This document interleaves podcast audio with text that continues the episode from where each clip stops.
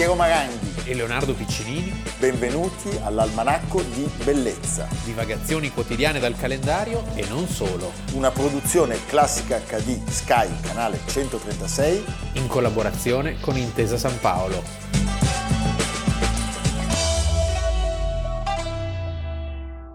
Almanacco di Bellezza, 12 novembre, Leonardo Piccinini. Piero Maranghi. Allora, Leonardo, Annie Moore è stata la prima, è una diciassettenne irlandese, che varca il primo gennaio del 1892 eh, le soglie, diciamo, dell'isola, l'isola di Ellis Island. Ellis Island dove io e Piero siamo stati, io come visitatore perché adesso è un museo e, E- tu ancora No, no, avuto- io sono stato con Vito Corleone quando volevo andare negli Stati Uniti, eh? capisci? Lui come visitatore. E noi oggi ne parliamo perché viene definitivamente chiusa il 12 novembre del 1954, quando l'ultimo detenuto, un marinaio norvegese, poverino.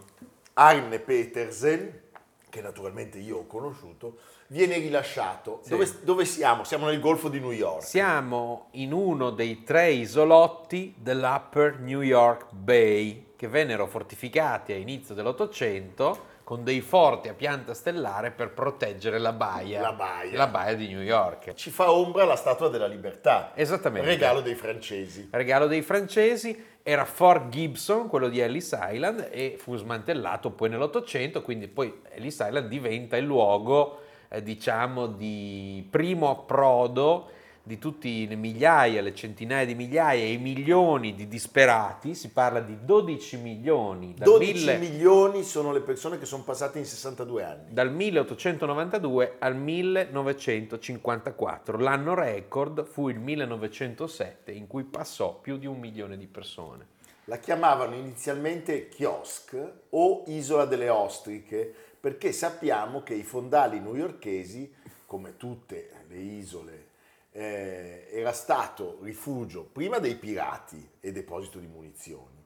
Poi a un certo punto cosa succede? Arriva un gallese, eh, un pescatore, appunto Samuel Ellis, che la compra e le dà il suo nome che diventa il nome definitivo. Bene. Quando nel 1812, mentre il nostro amico Napoleone le prende in Russia, la flotta inglese invece arriva indisturbata a ridosso della città, l'isola diventa un bastione, un Eh, bastione certo. di difesa e viene appunto costruito il forte di cui ci parlava Sì, il nostro sì, Leonardo. sì, sì, che era un forte ben munito eh, e resiste per qualche decina di anni e poi dopo l'altra, la minaccia, chiamiamola così, non è più quella delle armi ma è quella dei flussi migratori. Qualcuno- Minaccia e direi anche risorsa Beh, però eh, perché appunto. l'America di che parliamo? Quindi Cioè, magari questa- questo messaggio, Sì, cioè noi siamo stati anche questo. eh, lo so. Eh, ecco. Adesso abbiamo l'Albania. Ecco. Andiamo in Albania. Va bene. Avevano scelto inizialmente Castle Garden, siamo nella, nella zona della Battery di Manhattan e eh, nel eh, periodo tra il 1855 e il 1890 noi sappiamo che negli Stati Uniti malcontati arrivano circa 8 milioni di persone. E sono gli anni in cui si formano gli Stati Uniti che conosciamo, con tutte le discendenze di oggi. Diciamo che l'inadeguatezza di quel luogo spinge il centro di, di immigrazione per la gestione dell'immigrazione a fare un'altra scelta. Ci si appunto, sposta dalla punta di Manhattan e si va appunto a Ellis a Island. Ellis Island che è controllata dal governo federale. Allora, l'edificio originario, come ci ha detto Leonardo, Sì. era di legno, di pino. Viene demolito e viene costruito l'edificio che ancora oggi esiste e che si visita, quello con le torri, eh, che c'è in tutti i film che avete visto, in mille ricostruzioni. Eh, l'isola viene sbancata con eh, gli scavi, poi c'è la metropolitana, la struttura insomma diventa più solida. Mettono i mattoni anche perché avevano letto i tre porcellini. Sì, Eh. esatto. e l'inaugurazione avviene appunto il 17 dicembre del 1900. Nel primo giorno sono 2251 i passeggeri che sbarcano dalle navi. È praticamente la dogana. Sì, È però una dogana Insomma, molto presidiata. con la quarantena. Ecco, che a volte diventa anche l'ottantena. Tu ti ricordi? E quando- Io, io sono stato dentro tanto, sì. Ah, e poi? E poi mi hanno fatto scappare. Ecco. Degli amici calabresi. Sì. Eh, va bene. Allora, a Ellis Island c'è tutto. La stanza delle registrazioni, l'area dei controlli sanitari, eh, si trova un immenso deposito bagagli, c'è il ristorante, c'è la biglietteria ferroviaria e con l'aumento degli sbarchi pian piano arrivano anche gli ambulatori, l'ospedale, le Eh, certo. cucine, le mense. Tutto quello che serve a una sorta di piccolo campo di concentramento, potremmo dire. Eh, ci sono anche le aree per ospitare gli emigranti Eh, non in regola, Soprattutto quello. dove a un certo punto arrivano, pensate, anche le biblioteche, le scuole, le sale Beh, cinematografiche. l'organizzazione americana in questo è Perché, implacabile. No, sai, il soggiorno di questi internati andava un po' allietato in Sì, qualche modo. immaginati Allora, negli Stati Uniti la maggior parte eh, degli immigrati arriva attraverso il porto di New York, arrivano anche da Boston, Sì. da Filadelfia, da Baltimora, da San Francisco, da New Orleans e sbarcando La da terza queste classe, navi, la terza cioè, classe. la terza classe, i nomi, la White Star, la Red Star, la Cunard, la Hamburg America, Lines, eh, sono passeggeri, diciamo, di prima, di seconda, che eh, ricevono l'ispezione superficiale. Quando arrivano quelli che eh, si affollano nella terza classe, vengono presi e in automatico spediti a Ellis Island, dove questi medici devono effettuare delle visite fisiche che hanno un tempo crudelissimo, 6 secondi. Cioè in 6 secondi bisogna capire se hanno malattie contagiose, il tracoma, cioè il tracoma è un'infezione degli occhi che è molto, era molto comune. da cui nasce il nome tristissimo. Isola delle La lacrime. chiamavano l'isola delle lacrime. eh? Vecchi, deformi, ciechi, sordomuti, malattie mentali, contagiose, altre infermità.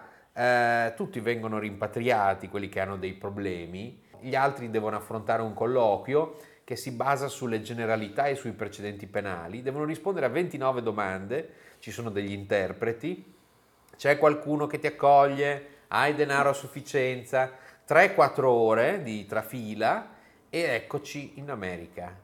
Eh, certo, l'isola ha una reputazione molto triste, però Anche se- consideriamo che tutto sommato solo il 2% degli immigrati venne respinto. Quindi bisogna Anche perché diciamo statisticamente ne avevano bisogno. Anche perché diciamo che le compagnie, secondo me, dei transatlantici dicevano: Ma se cioè, a noi non ci conviene riportare indietro Chissà tutti che fine questi. facevano quel 2% secondo me Quel me- 2% a metà pesci, oceano alla piccola- Eh, l'uso calabrese. eh, dorme coi pesci Dormi coi come pesci. Luca Brasi no allora noi sappiamo che principalmente venivano respinti quelli che avevano malattie contagiose o che eh, venivano scoperti eh, aver compiuto reati pesanti questa funzione cambia radicalmente quando scoppia la prima guerra mondiale perché perché gli sbarchi dall'Europa cessano quasi completamente e quindi diventa di fatto un luogo di detenzione di eh, stranieri sospetti, Cioè i nemici. i cittadini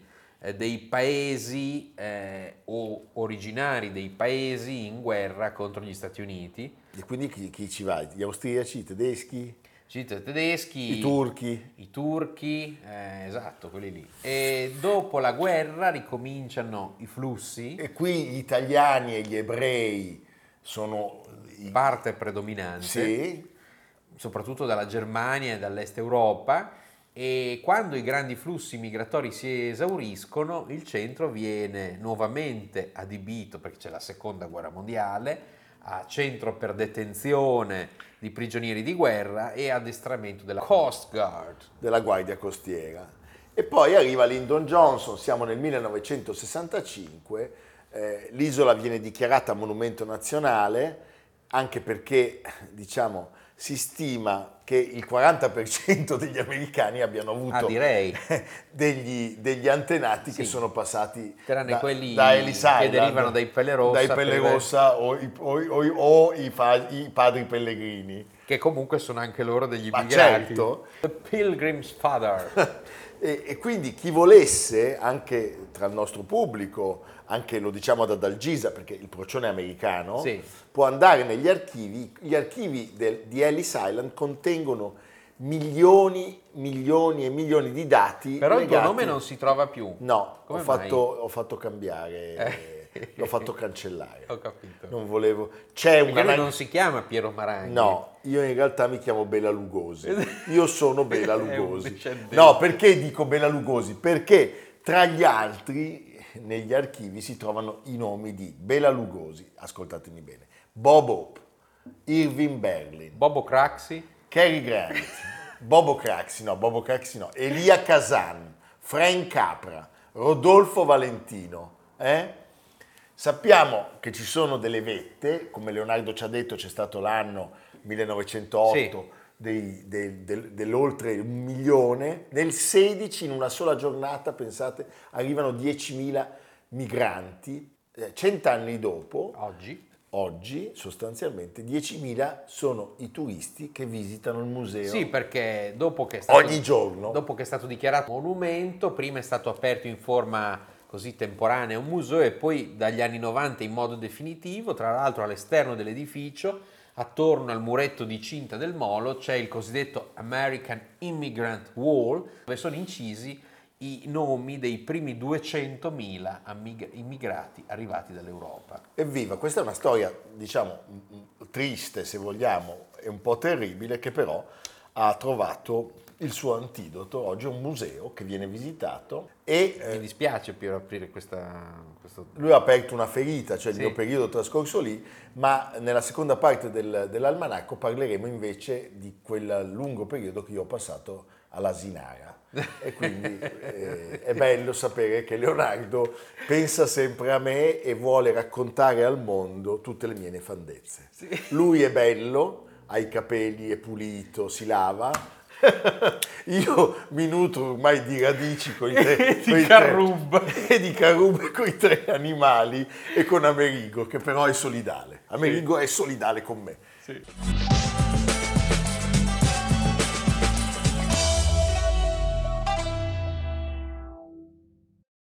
Michael Hende Sì. nasce il 12 novembre del 1929. A Garmisch. A Garmisch. Ha fatto la discesa libera. Era molto amico di Franz Klammer, sai quelle cose. No, No, allora, a Garmisch dove aveva la casa, Villa Electra, Villa Electra, Richard Strauss. l'inventore della SIAE.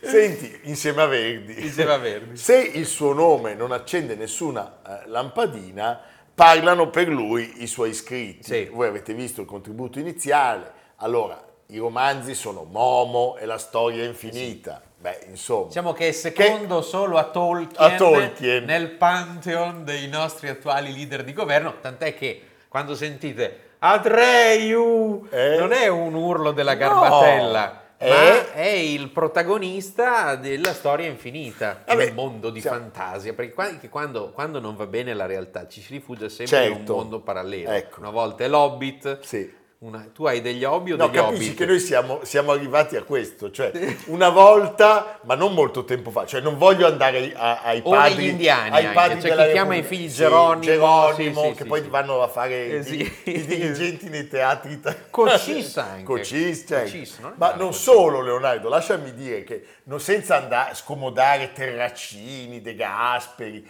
ma non, non più di 30-40 anni fa, Craxi rimproverava a Martelli di aver letto poco Giamburasca e troppo Cesare Pavese. Vedi. Adesso invece eh, Adesso que- questi sono i padroni, diciamo, del vapore. Vabbè. Atreyu! Queste sono le letture.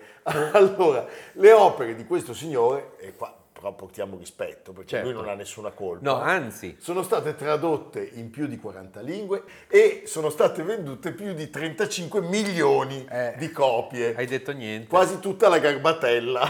No, di cui l'opera più importante che è stata concepita quando sono nato io, Ecco. nel 1979, di Unendliche Geschichte, La storia la storia è infinita. Lui è nato in Baviera, appunto, come abbiamo Sì. anticipato, a Garmisch, al confine con l'Austria, una Baviera molto cattolica, è l'unico figlio di un pittore surrealista Sì. che eh, Leonardo colleziona, Edgar Hende, Eh, sì. e di Luise Bartoloma, che faceva la fisioterapista. Sì, il padre tra l'altro venne perseguitato dal nazismo, quindi anche una storia insomma di una famiglia... Come pittore degenerato? Beh, insomma, era uno che aveva troppi grilli per la Sì, testa. cioè, un Poi surreal- in Baviera, sai, Beh, figura, qualunque deviazione eh, dalla strada. Va bene. Sì. Nel 1935 si trasferiscono proprio a Monaco di Baviera. Nel quartiere che allora era il quartiere della, della- de- così, della Bohème, Sì, della dei, Bohème. dei cappelloni. Schwabing, Schwabing. Sì. E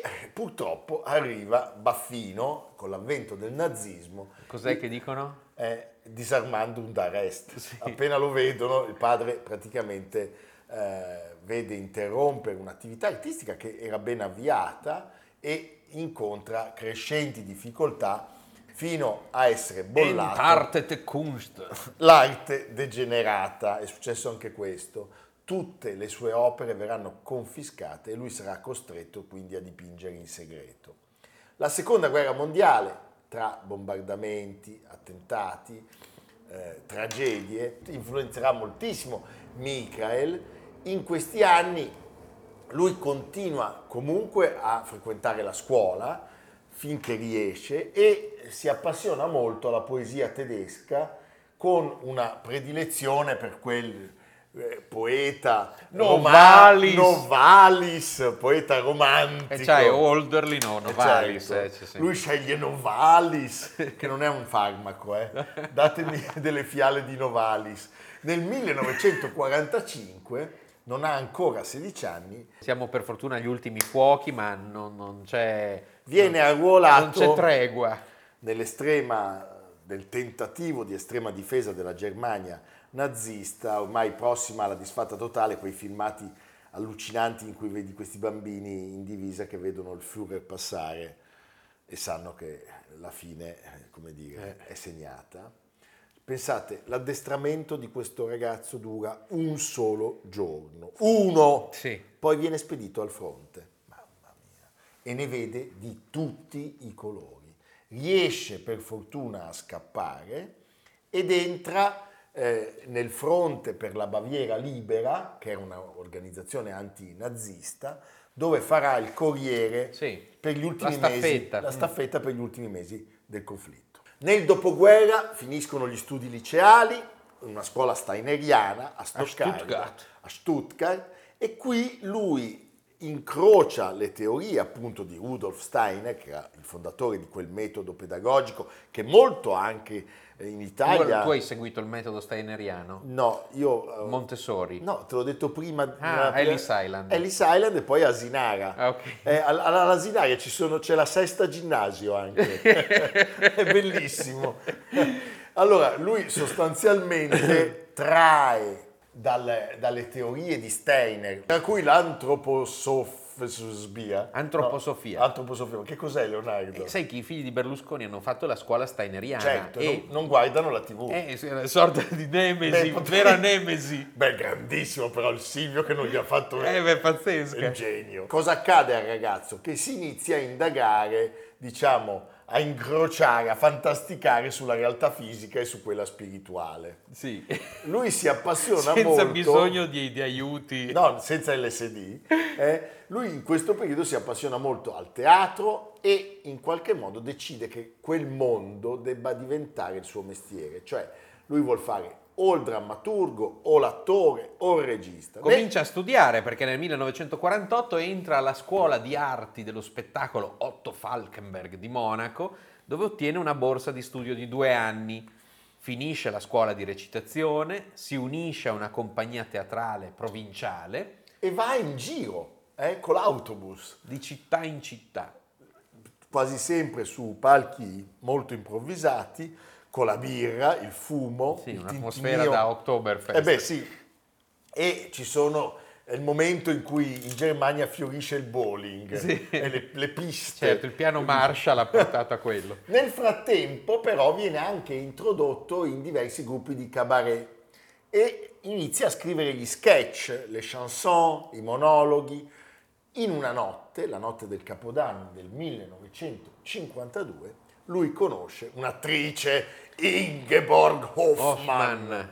E Che- a Capodanno E beh, Galeotto si finisce sempre sotto le lenzuola. Eh. Eh, a me è successo anche con un procione. No. no, stai lì, poi a un certo punto quel che arriva, arriva. Eh. Cani lupi. Lui che cosa fa? Decide di sposarla e la sposa però a Roma. nel 1964 Hanno, sono tutti e due molto amanti dell'Italia. hanno molto Italia. amore per l'Italia. A Pensate. No, loro vivranno, ma è vero, Certo. per circa 14 anni eh, alle A porte Genzano, vini di dei Roma. Castelli buoni, Eh, est est est, sì. imbevibili.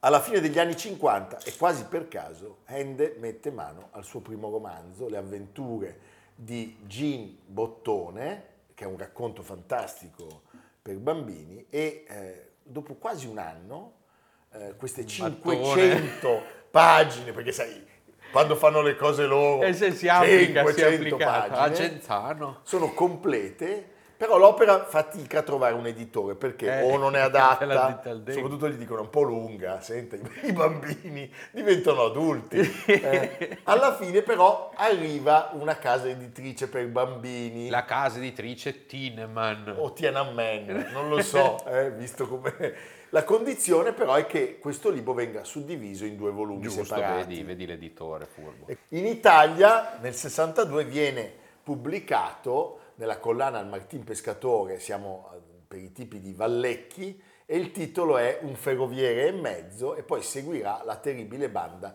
dei 13 pirati. Lui vince dei premi per, Molti queste, premi. per queste opere, eh, tra cui il prestigioso Deutscher Jugendliteraturpreis, premio tedesco per la letteratura giovanile. Lui quando sentiva Jugend, secondo me gli veniva in mente la divisa, Ah, la divisa messa per il baffino, poverino. poverino.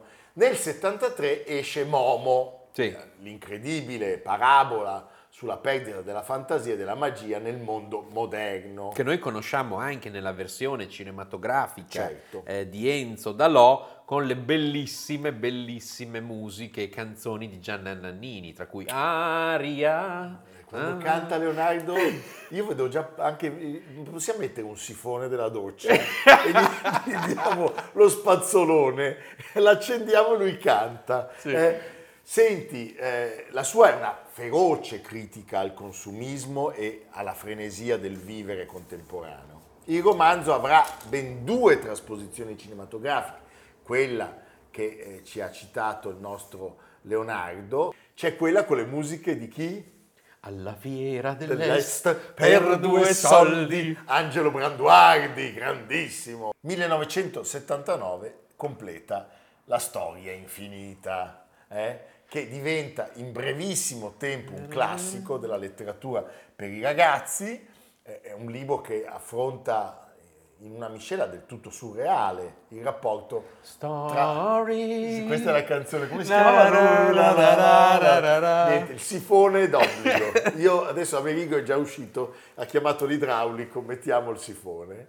Eh, e però è, è, eh, un, eh, un trionfo dell'immaginazione, perché ve lo ricordate, fantasia è luogo, eh, c'è un fantastico mondo che è minacciato da chi? Dalla eh, espansione di una forza misteriosa che lui chiama nulla. Nulla. nulla. Ma il protagonista invece è questo bambino, Bastiano Baldassarre Bucci, BBB, Sì, deve essere stato Genzano che e c'era Genzano con l'est est est, eh, quel- è arrivato Balsano eh, Baldassarre cominciato, che eh, nel regno di fantasia si trova progressivamente coinvolto Atreyu! Atreyu! eh. Scendi le scale! 1982 si firma il contratto Sì.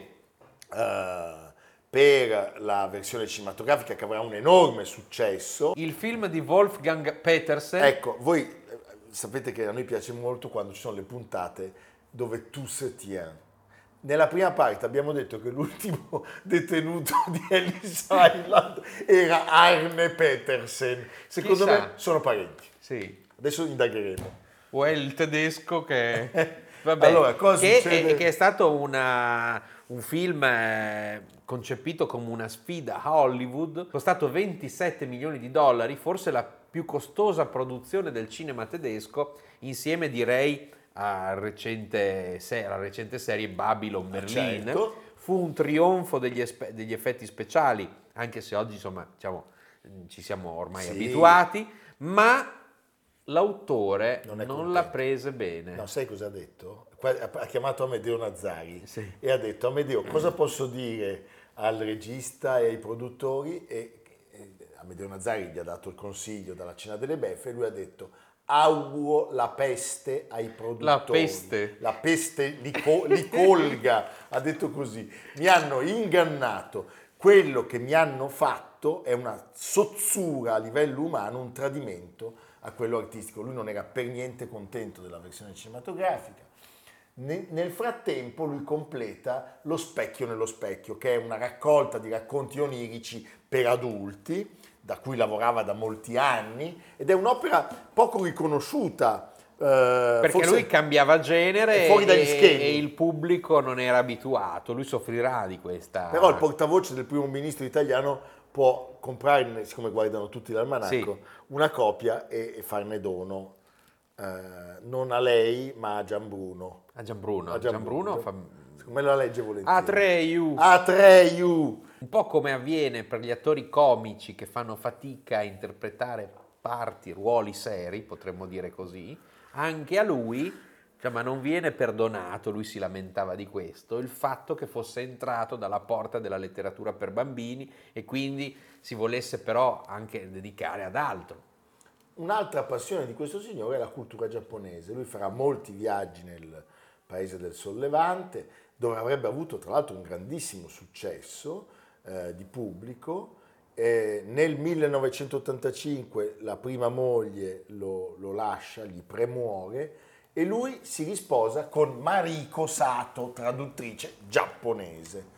Nel 1992, ahimè, un cancro allo stomaco lo porta alla morte, lui si spegne il 28 agosto eh, di tre anni dopo, 1995, aveva 65 anni. Michael Ende di Garmisch. Partenkirchen che è il luogo in cui Piero va appena può per sciare, sì, certo.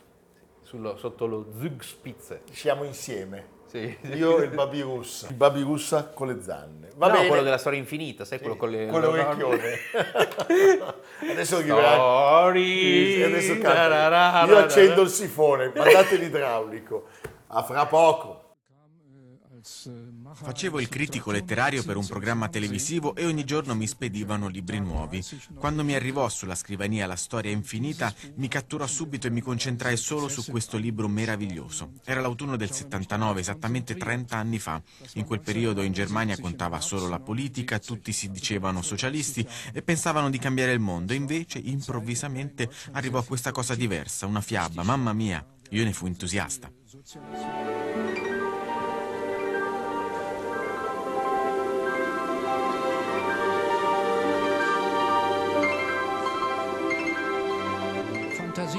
La fantasia al potere, questo è quello che Michael Ende ci ha fatto capire.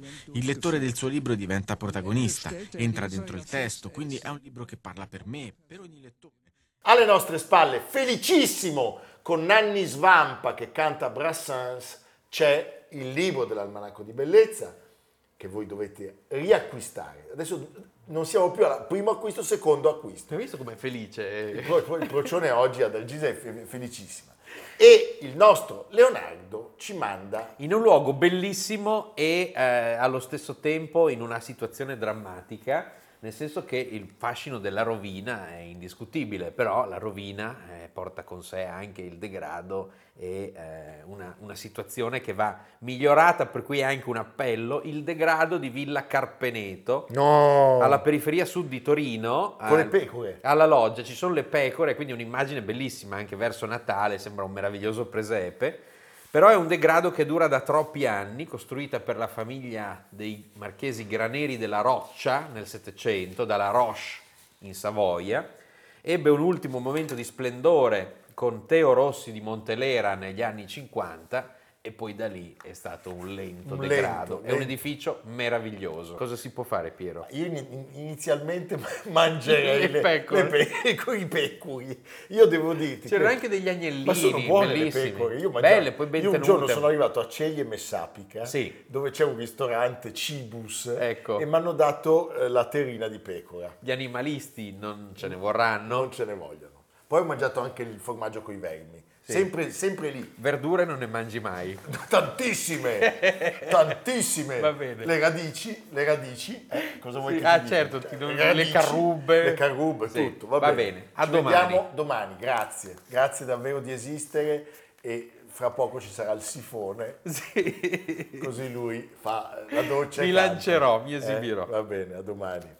Almanacco di bellezza A cura di Piero Maranghi e Leonardo Piccinini. con Lucia Simioni, Stefano Puppini, Jacopo Ghilardotti, Paolo Faroni. Riccardo Cassani, Nicolò Cazzola e Samantha Chiodini. Realizzato da Amerigo Daveri, Valentino Puppini, Luigi Consolandi. Stefania Margheritti, Alessandro Puppini. Una produzione classica HD, Sky, canale 136. In collaborazione con Intesa San Paolo.